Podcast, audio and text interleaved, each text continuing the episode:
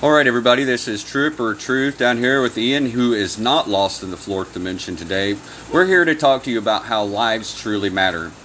Now, I don't know about you, but I don't really value the life of others that I don't really know that much. But I value the life of those that I care about. And just a while ago we heard all lives can't matter until black lives matter. And I thought, that's probably the most racist fucking thing I've heard all day.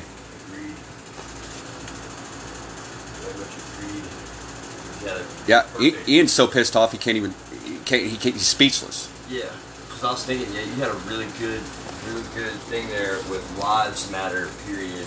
Lives matter. But then at the same time, yeah, we know that, like, not all lives are equal in a sense of, like, to certain people. Yeah. Where, like, yeah, I don't give a fuck about people. I don't really know it either. Like, shit, I, I, I give a fuck, but I don't. Like, how can you?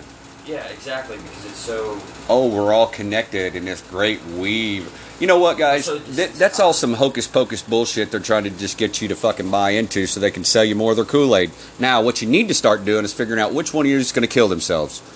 We'll be right back after this message. Yeah, uh, that's a pretty interesting point that you just made. Um... I'd say the Hunger Games uh, meets uh, Death Race is the only way to go. Um, I've been working on Suicide Incorporated for some time now, and I, I, re- I gotta ask myself, ask you guys a question: how many of you are seriously considering suicide? If you are, you are the people we want to we want to reach. Because I'm not trying to save you; I'm trying to get you to direct it in a more positive way for those that you leave behind, because you don't give a fuck. Uh, I mean. Because you're going to kill yourself, right? So why not make it a little bit better? Um, you know, this is food for thought, you know. Also agreed.